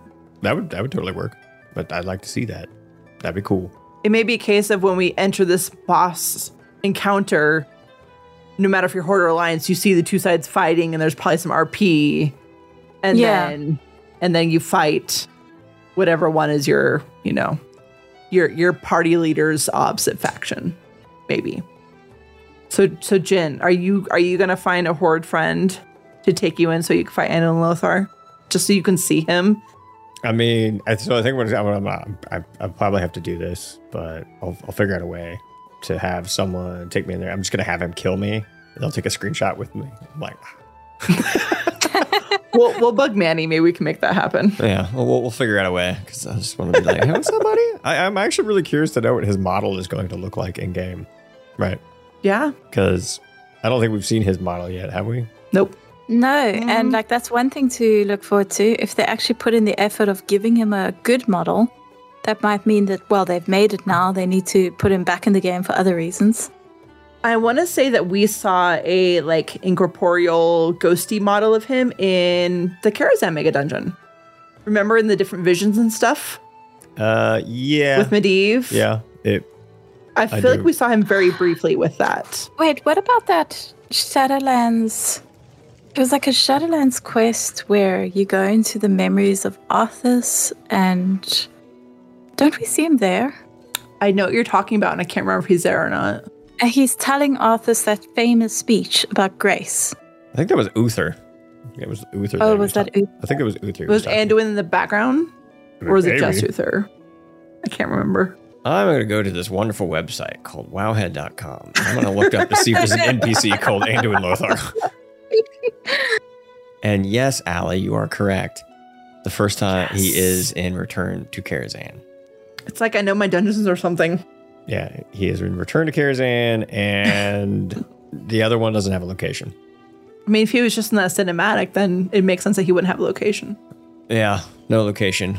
Well, even if he has a model already in the files, I can also see them updating it some for this dungeon. Probably because he's just a standard ass human.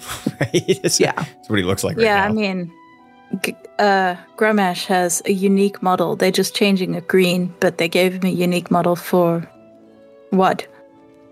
I'm, I'm Nice. hoping he gets a unique Yeah. model. That'd be pretty cool. Yeah, then hopefully it means we see more of him. I like him too. He's good people.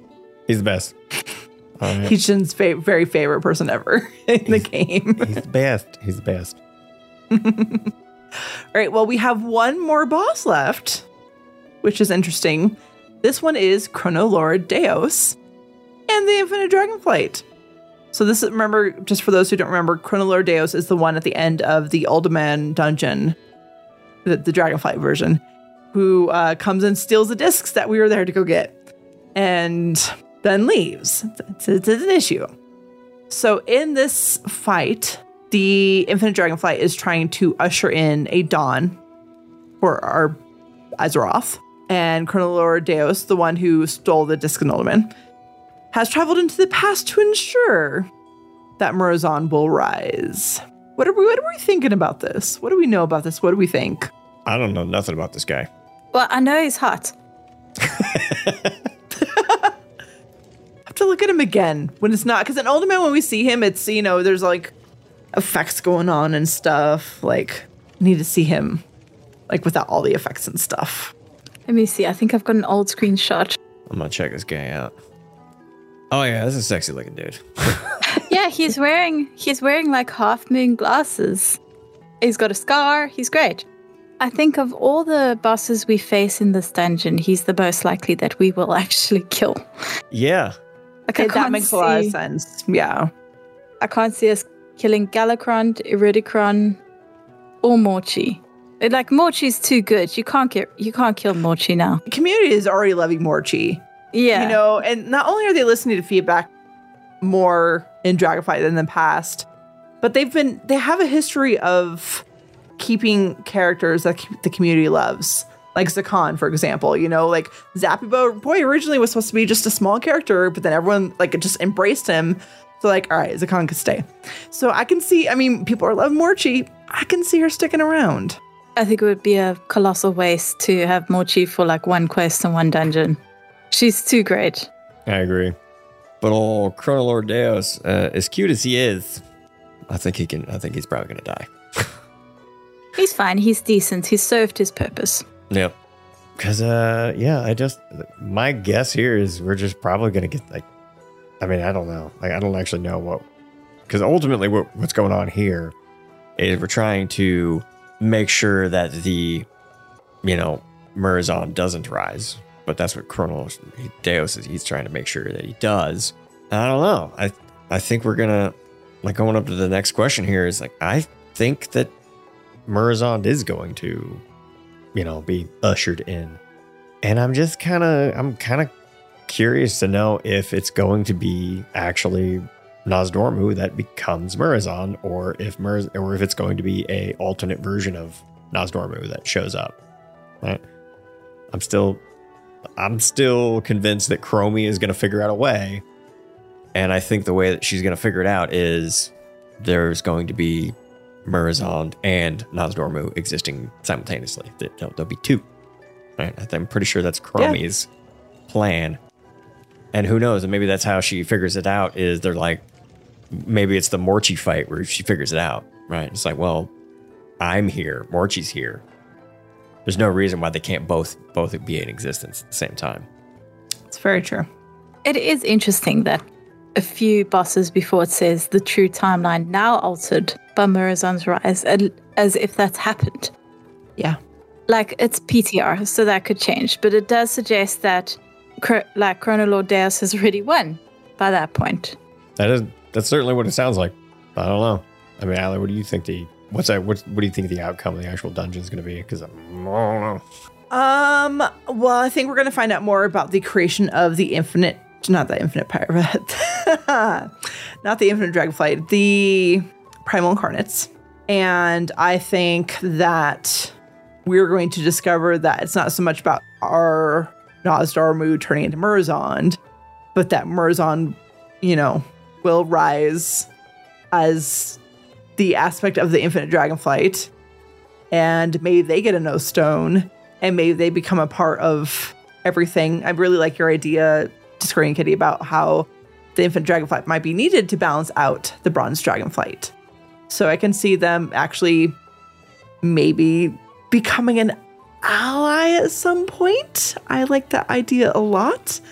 And so maybe Murozond will rise, but be friends with Nozdormu and work with us, and everything will be honky dory. Because at this point, if we lose, say if we completely lose N- Nozdormu to Murozond, just speculation here, that leaves Alex Alexstrasza being the only OG aspect left. So I feel, I feel like it would be nicer if she wasn't the only one left, and at least we kept N- Nozdormu around. And maybe the guy can actually see and his vision will be cleared and stuff. We'll give him some contacts or something. Um, but I, I think I think by the end, maybe the Infinite Dragonflight won't be the quote unquote bad guys that we think they are. And maybe they'll stop trying to mess around with the timelines. Yeah, it it does seem like that's where we're, we're headed. Is that there might be almost like a, a ceasefire between the two sides. Right? Yeah, I can Kinda- see that. I mean, we got to see Chromie and Eternus in the end be okay with each other and work together to get out of their spiral through the time ways, right? So maybe a ceasefire. I think that's a good idea. Yeah. That's what it kind of feels like. Well, also, if there's a version of the Infinite Dragons who could be appealing enough to get people to work with them, it's going to be Infinite Chromie, Morchie. It's true. You can't help but love Chromie, whatever version. Oh man. Very true. Now this is now this is a pipe dream. This is like the craziest thing that I've ever come Bring up it. What with. isn't? But this would be the coolest, in my opinion, one of the coolest features that they could introduce into the game. Is so we got Chromie time, right? Yeah. Give us Morchie time. Give us alternate histories of expansions to level through. Ah, that's a cool idea. Right? Wow. That'd be a crap ton of work. Like like I understand that would be like That's like new expansion feature stuff, or something or other. Yeah. Yeah. you'd have to. That would be a lot, but that's a cool idea. Yeah, it's like Morchie time, where Illidan was the good guy all along. right? We never went I back mean- and tried to kill him. For me personally, I assumed this whole time that we wouldn't get dragon flying in the the regular world until next expansion, but we're already going to be seeing that in 10.1.5. So maybe maybe this Morchie time is something they'll work on for the next expansion. It, it could be a thing. That does feel like a, a possibility, or at least just a, a cool box feature where they're like, hey, we've got all of this cool stuff that we want to kind of recycle, but in a new, fun way. Right? Everyone likes the everyone likes a good what if, right? So Morchie mm-hmm. time. that'd be, that'd be so, I like that'd this. so fun. I am here for this. Or you stop Morchie time and you end up in classic. There you go. There you go. And you can't get back because it's Morchie. because it's Morchie.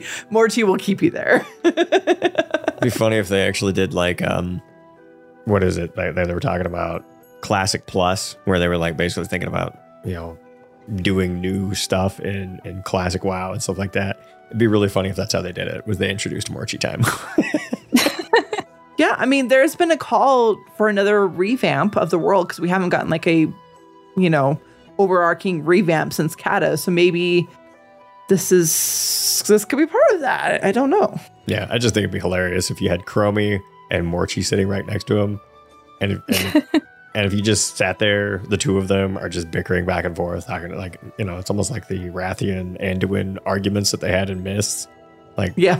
but gi- give us Morchie and Chromie lovingly uh, bantering back and forth. I think that would be that would be beautiful. And I mean, also, we, we've gotten a lot of banter. They can definitely raise some good banter, so that could be really fun. yeah, and I think it would be really great since we already know that Morchie is uh, has a really great cackle, and you know whenever you choose a, an alternate timeline to go uh, level through, I think it'd be hilarious if she just did that little, little crazy cackle like. Just like that. Uh, now you will go see Wrath of the Lich Queen, right? Right when it was actually Sylvanas actually did kill Arthas, and you know that that whole thing changed, and she became the old. Oh man, you go quest through Northrend where you have to stop Sylvanas. Ah, I mean that'd be fun. Give me more of that. It'd be really. I need this. It would be really awkward though if you pl- if you're playing as a Forsaken character. You're like, uh, this is. I don't like this, This is, timeline. this is different. It's a little, it's a little different take. just a wee bit. Well, now that we have, we don't we don't know the all the outcomes of 1015 not yet. Like it's PTR still pretty fresh. It's still being worked on. They're still releasing things, but we have an idea of what's going to happen. So, just as a quick pure speculation to wrap everything up, I'm curious to see what you guys think is going to happen in 1017 and beyond. You know, we got a little bit of news today makes it a little bit easier to speculate. But what are what do we see happening in the future? Well, um, I still remember being told that by the end of the first raid, we would know who the end boss of Dragonflight is going to be. So, based on that, I still think it's Iridikron. Yeah. And I am definitely leaning towards Galakrond de Iridikron, where it is a dragon riding boss. Ooh, I'm all for that personally. I think it would be very ambitious. I don't know if that's really where they're going, but that's my current theory. Yeah. No, I, I definitely agree that Iridikron probably is going to be the final boss um, of the expansion in some way, shape, or form. 1017. All right, so we get 1017. That is basically going to be the almost like the pre patch for 10.2. So 10.2. What are we doing in 10.2? Let me see. So we went underground to deal with Aberrus and blah, blah, blah. Dracthyr. Dracthyr get the, their third spec now. Nifty. That's cool. Um, I'm trying to think, what else have we gone through? I'm still kind of playing catch up, but I don't really know what's coming. So, uh, Emerald Dream. We're going to the Emerald Dream. Because Right. why? We're Honestly, that's what we're doing. I think we are. I really think we are. So something we got like just today, like we're starting to see more about what happens, you know, in this last quest line, right? And I don't know what happens all in the quest line, but we're you know we're seeing the final cinematics and we're getting you know some data mine conversation stuff during that final cinematic for this patch. Merithra's there. She's part of the cinematic. And when you go talk to her afterwards, like, so we see in the cinematic the glimmer of hope of the New World tree growing. And when you talk to Merithra, uh, she says, such a small seed, but fueled by hope and by love, it thrives. The time will come when it will leave the dream and come into Azeroth grown and ready to fulfill its purpose. It was not until recently that I realized it too, Uh, that I too have a purpose to fulfill. My flight needed an aspect. I have filled that role for years, afraid to acknowledge it. I did. Then mother, if if I did, then mother would truly be gone. But she is not gone, and I am not a child. It is my place to lead my flight, and I gladly do so. I, c- I can see us going to the Emerald Dream. Intend to. My only question of, all right, we're going to the Emerald Dream. Neat. Why? I don't, that's the, I can't come up with a why we're going other than like, oh, we're dealing with the, the night elf and the tree and stuff. Like maybe there's a problem. I don't know. Like, I, Maybe there's a problem with that tree. I don't know. I just can't, can't quite come up with the, the why they're going to the Emerald Dream, right? Is, is Vyranoth doing something, right? That we need to stop because we are, we're already kind of dealing with Fyrakk. I mean, she's probably the yeah, she's probably the next one to deal with. So I, I can see her being the one to mess with whatever's going on with that. The one who looks the most like the Winter Queen. Exactly, and sounds like her. yeah. I still have a pet theory that she based her look on Elune. that would be really interesting. that would be interesting. It's possible. I like this theory. So, I mean, do you have any speculation, Allie, other than like you just agreeing with me that we're going to the Emerald Dream? Well, I'm gonna agree with you because A, 'cause I, it makes you happy, and I like when you're happy. But B, I do think, uh, if not intend 10-2, then in 10-2-5. But I think, I mean, I know because I know we're supposed to also get some questing for the blue dragonfly, and I I haven't seen enough to know if that's going to be this next quest line, if that's going to be 10-1-7, and then we get green dragonflight with 10-2 maybe and get your because i feel like the emerald dream is it's such a big concept and it has been throughout the lore that i don't think it should be a 0.5 patch or 0.7 patch like i think that should be a 10 like a 10.2 or a 10.3 patch Yeah, I agree. I just don't know what we're doing because I don't know. I, I need I need more loon. I need, I need more answers as to what the heck is up with the loon.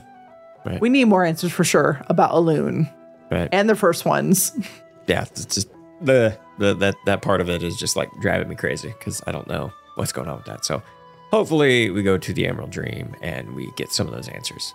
That would be that would be great. Thank you, thank you for that. That's okay. Be really really appreciative. do we have any any other thing else we're gonna bring up i think we're i think we're good I think so. do you want to go thank the the patrons jen Yes, so it is now officially the end of the show, everyone. That's right, it's the part of the show where we say a quick thank you for all the patrons that support us and keep the show going. Uh, and if you would like to join their ranks and support the show, you can do that by going to patreon.com slash live laugh lore. Besides saying thank you to all the patrons, we have to say a very quick and wonderful thank you to each and every one of the top patrons. Now, I appreciate this list because uh, uh, Yeah, you'll, you'll see why. So first off, we have Marjo. Thank you, Marjo. You're amazing, and I appreciate that. And I actually do have the audacity to think that you could handle spreadsheets. I do. I do think you do. Next, it's going to be Ickis. Ickis, how you doing, buddy? It's it's Ickis. It's the best. Uh, and Sarith. Sarith is also here. How you doing, Sarith? How you been? Next up, Nadoon. Nadoon is also here.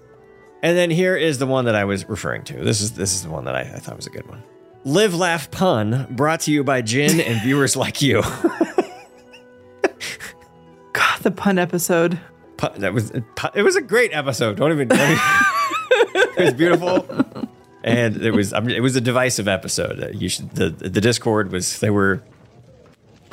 Not everyone agreed that the, that the puns were good, but uh, uh, Kamari here he he liked the puns. So, all right, next up is Mud. Hey Mud, how you doing? What's going on?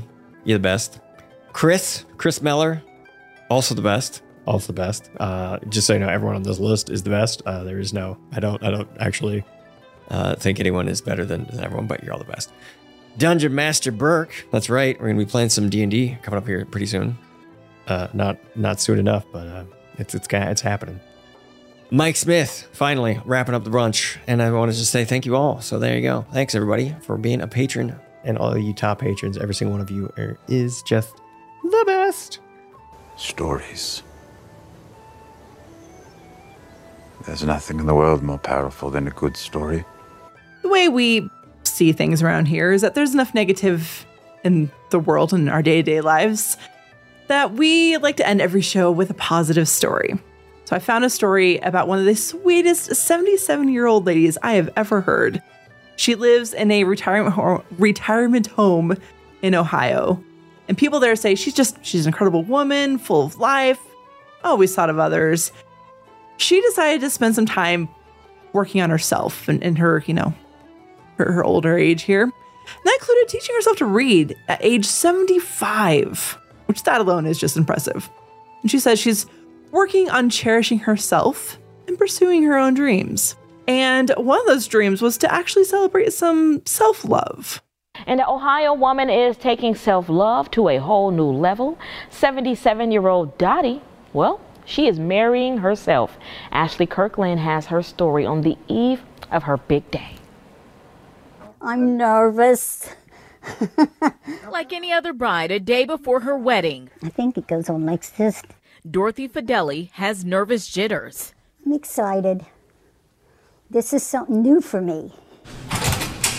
I'll leave my walker. These halls and walls of O'Bannon Terrace Retirement Home in Goshen don't typically see many blushing brides or weddings. I never thought I'd look this pretty in a bride, bride thing.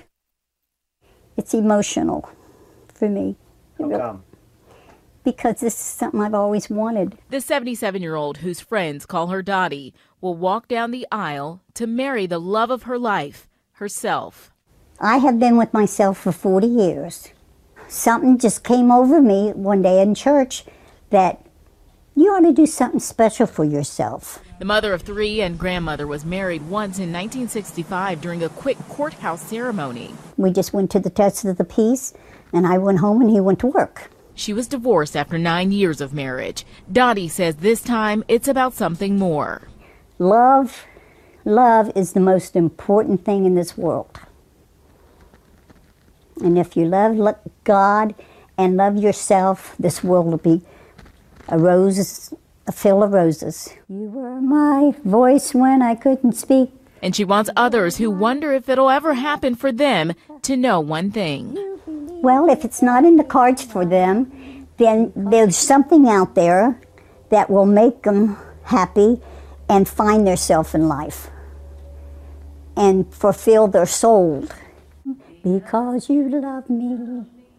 So there we go. I, I loved that story because the, the, the big takeaway there is just it's important to love yourself. Very, very sweet old lady. She always wanted a big wedding. She her daughter did all the cooking and baking. They decked out the community room, the retirement home, made special for her. And one last thing I do want to share uh, is she chose a white lily as part of a metaphor for cultivating self love. And she said, Everybody takes the outside of the lily and they live their life and They think they're happy and everything's going to be hunky dory, but they don't consider the inside, the little petals inside. That's what's important. That's freaking adorable. I like that story. It was sweet, sweetest, sweetest little old lady. So there you go. So it's important to love yourself, everyone. That that is the takeaway here. That's beautiful. I like that. Well, uh, there we go. Before we completely end the episode, Corey and Kitty, I want to thank you so much for joining us. It was such a blast to have you on and talk about all this great lore stuff. How can our listeners find you and your great work? Uh, you can find me on Wowhead. Um, any article tagged Discordian Kitty, usually law stuff. Thank we you so much for having me. I Thank really you. enjoyed it. It was so much fun to have you. This was awesome. Thank you so much for agreeing to, to talk with us and all our ridiculousness that we get into. This was a lot of fun. Anytime. and there's a link in the show notes for her articles. Yes, definitely check them out. They're fantastic. Thank you so much for listening to Live Laugh Lore. If you have a topic or a question you'd like us to discuss, send us an email at livelaughlorecast at gmail.com. If you want to support us on Patreon, you can do so by going to patreon.com slash livelaughlore, and you can keep the show going for as little as a dollar an episode. You can watch Ali live on Twitch Sunday nights over at twitch.tv slash aliandrus, and you can watch Jin Monday nights at twitch.tv slash jinsjoint. You can also follow the show on Twitter at live underscore laugh underscore lore. You can follow Jin on Twitter at Jin's Joint, and you can follow Ali at Aleanders K. Meanwhile, be kind and take care.